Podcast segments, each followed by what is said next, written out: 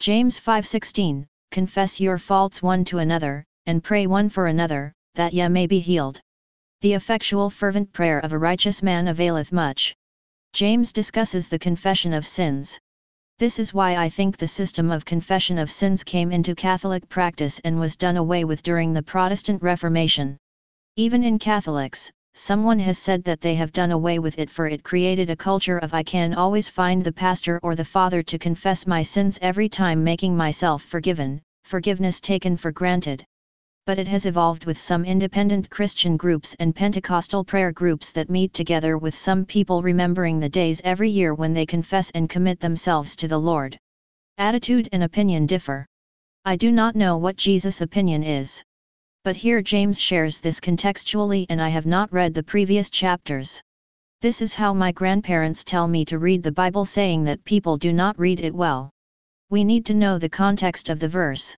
Yes, we need to ask for sorry when we hurt others. But there are times when we have hurt others by mistake. Asking sorry is going to hurt us back, for they are people who have taken vengeance in their mind or have been waiting to take on you when your sorry is going to end your life. If I have to share an example, the clashes between two rioting groups and their animosity can be healed by forgiving without sharing or confessing the faults of each other. Over generations, this forgiveness can heal, as they will not remember to talk about the need to take revenge on each other, but share grief and losses of themselves and what they have done to others amongst themselves. Some people think because of this verse, there should be no private life for Christian people, which will make all Christians the dirtiest human beings on earth, making people of other religions more pristine.